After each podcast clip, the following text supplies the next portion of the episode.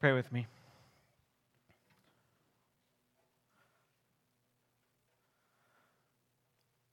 Holy Spirit, as you have come to us in baptism, and you are with us each and every day, come now especially in your word.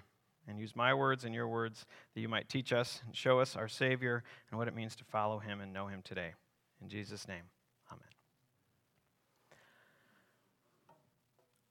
Have you ever prayed for someone to be healed? Have you ever prayed for someone who was sick for God to heal them?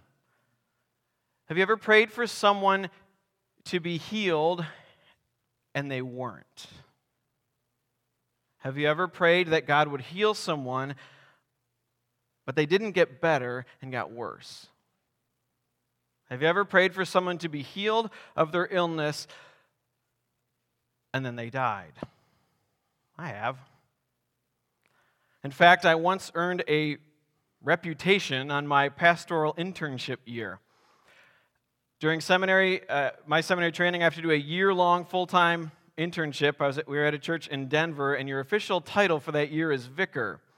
And the church I was at had a vicar every year, so rather than learn the new first name every year, people just called you vicar. Easier that way. In my first few months on my internship as vicar, I visited many people in hospital, rehab places, nursing homes. And I would always ask them, How can I pray for you? And so, one of the very first people I visited, I said, How can I pray for you? And they said, Pray that I would get better and go home soon. And so I did. And then they died a few days later. And then the next week, I visited somebody else in a care facility, and I said, How can I pray for you? And they said, Pray that I get better. And I did. And then a few weeks later, they died. And then, not long after that, I went to the ICU of a big hospital in Denver and prayed for a man who was barely conscious but glad to be prayed for. And, and by the time I made the 30 minute drive back to the church, I found out that he had died.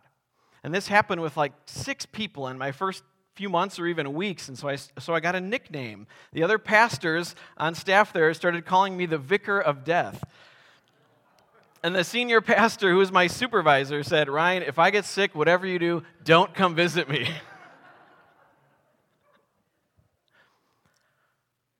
I do think this can be a challenge to our faith.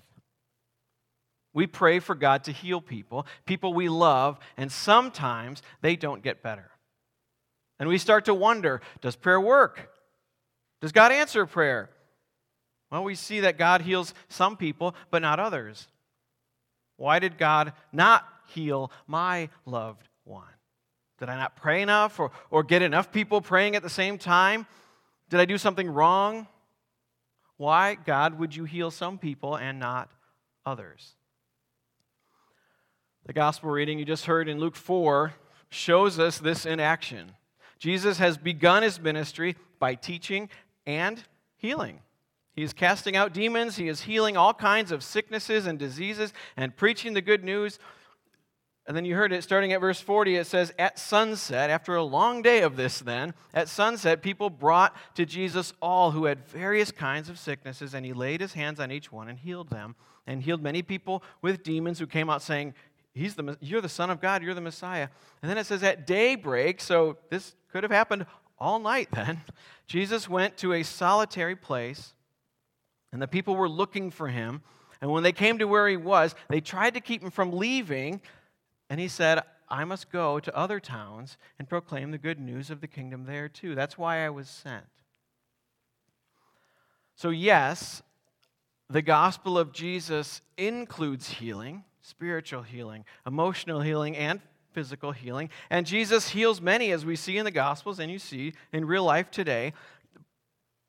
But as people were tugging on his coat for him to come back and do more, Jesus says, I have to go elsewhere. He says, No, not now.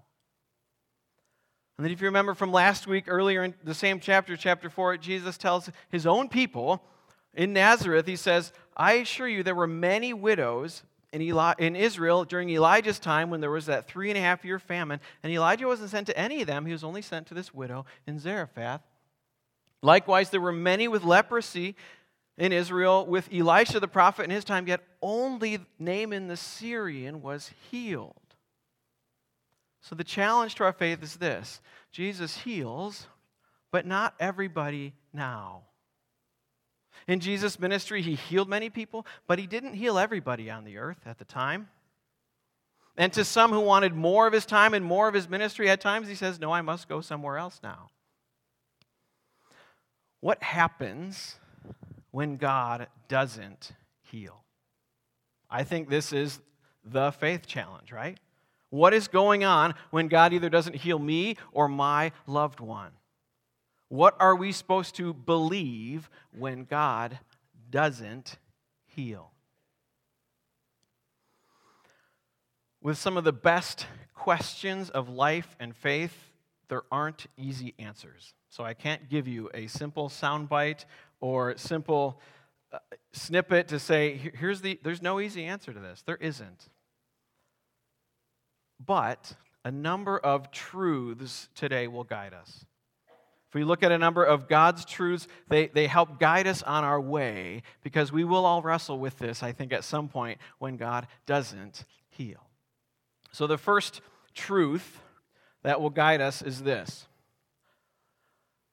God's ultimate answer is yes. God's ultimate answer to every prayer you've ever prayed for somebody to be healed is, in fact, yes. The gospel is complete renewal and perfection of body, mind, soul, and spirit. That's why Revelation 21 talks about Jesus coming back, talks about God sitting on the throne of eternity from heaven saying, I am making all things new. It is true. God will heal. That's why Jesus came. His presence and ministry were a lot of physical healing. God's ultimate answer to all of your prayers for healing is yes. When Jesus returns, everything will be made new, everything broken will be made whole, everything lost will be restored, all things made new, everything healed fully and forever. This is God's will, and God will bring this. God's ultimate answer to all your prayers for healing is yes. However, God determines. God decides the timeline. Here's the hard part I don't. You don't. When you pray for healing, you're praying for a good and godly thing, and God will ultimately answer yes, but you and I don't get to decide when. God decides the timeline. So you may be healed now, or you may be healed when Jesus returns and raises you from the dead to glory. God's ultimate answer to all your prayers for healing is yes. However, God decides the timeline. So that's the first truth I want you to hold on to when we think about when God doesn't heal. That's the first one. Here's the second one God sees the whole picture. God sees the whole picture. Let me show you. What do you see? What is that?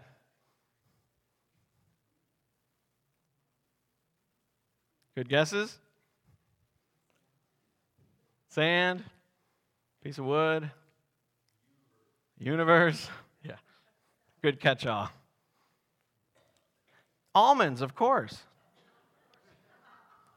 Here's one more. What do you see?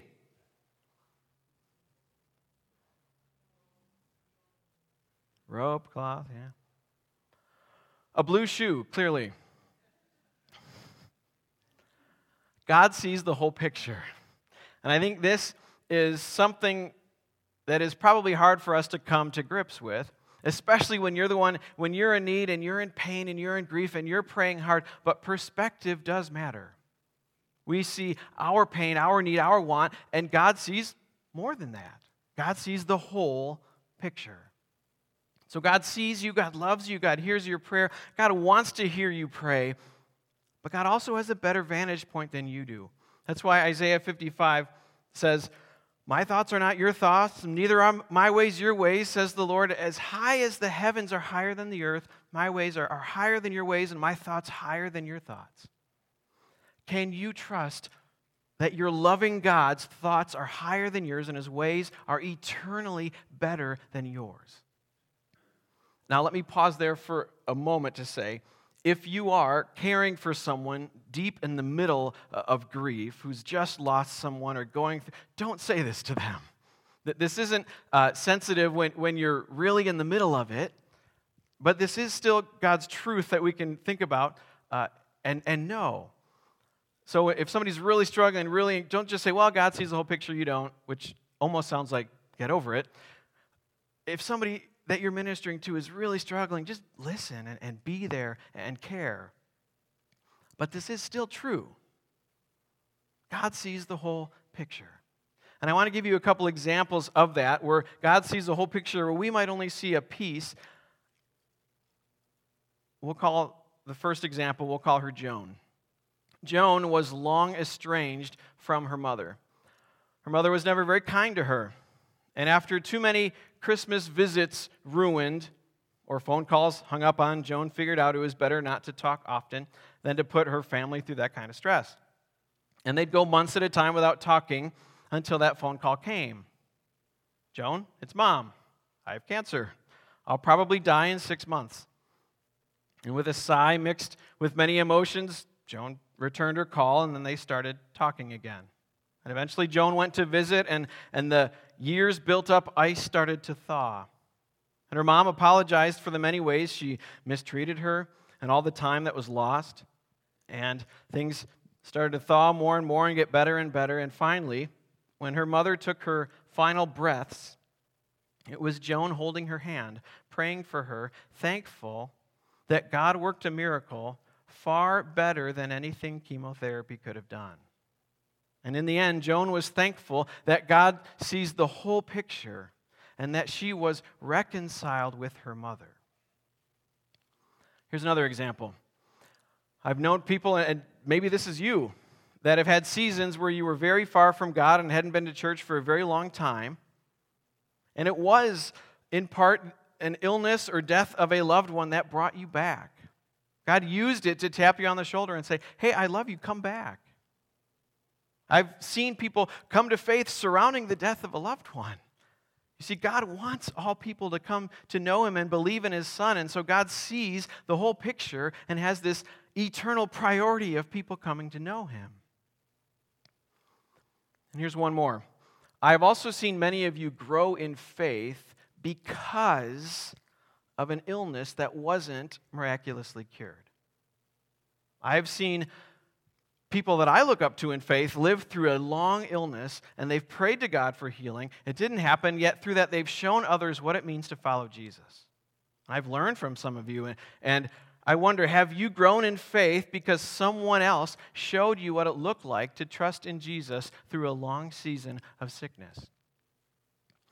Amy and I have friends who are our age, and they have children our children's ages as well. And one of them is dying of cancer. Does this make sense to me? No, of course not. And have they been praying for healing? Absolutely. She and her husband are co pastors at the same church. And so their whole church has been praying for a few years. But because of this long, painful road, people have been coming to them and said, Hey, I've learned more about what it means to follow Jesus through watching you live through this than countless sermons and Bible studies over the years. And as maybe challenging or, or depressing as it sounds, God uses your trials and your sickness even to grow us in faith. Why? Because God's perfect 2020 vision sees the whole picture and may have eternal things in mind. So that's the second truth when God doesn't heal. Here's the last one. Here's the third one God has defeated your biggest enemies already. Jesus has already defeated your biggest enemies. So your biggest enemy isn't your current physical ailment. Your biggest enemy isn't your cold or your cancer. Your biggest enemies are sin, death, and the devil. And Jesus has defeated all three. Your sin and my sin, which separate us from God, Jesus defeated that in his death and resurrection. Death, where is your sting? Where is your victory? Jesus says, I am the resurrection and the life. Whoever believes in me, though they die, they will live. And so, your loved one that you've laid in the ground, Jesus said, you will get them back forever in perfection. And your own body that didn't quite heal right from that accident, one day you will be given a new perfect body for eternity. And the devil, as you see in, in Luke 4, he comes after Jesus hard right at the beginning of his ministry, trying to get Jesus off and tempt him and come after him. He wants to attack God and everything good. So, of course, the devil wants to whisper lies about God into your ear when your prayers aren't answered the way you'd like.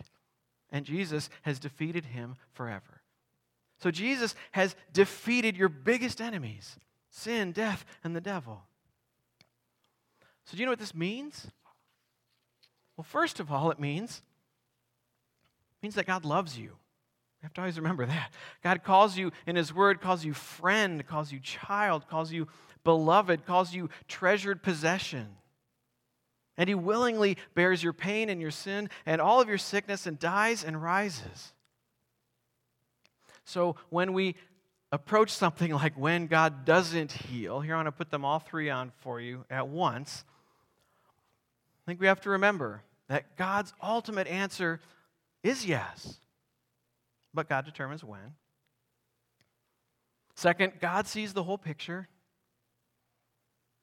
And then third, God has already defeated your biggest enemies. Now, if you didn't write those down or take those with, let me put it even shorter into one that I hope you will take with. If you can read it, say it with me. God loves me, and God is God. Say it again.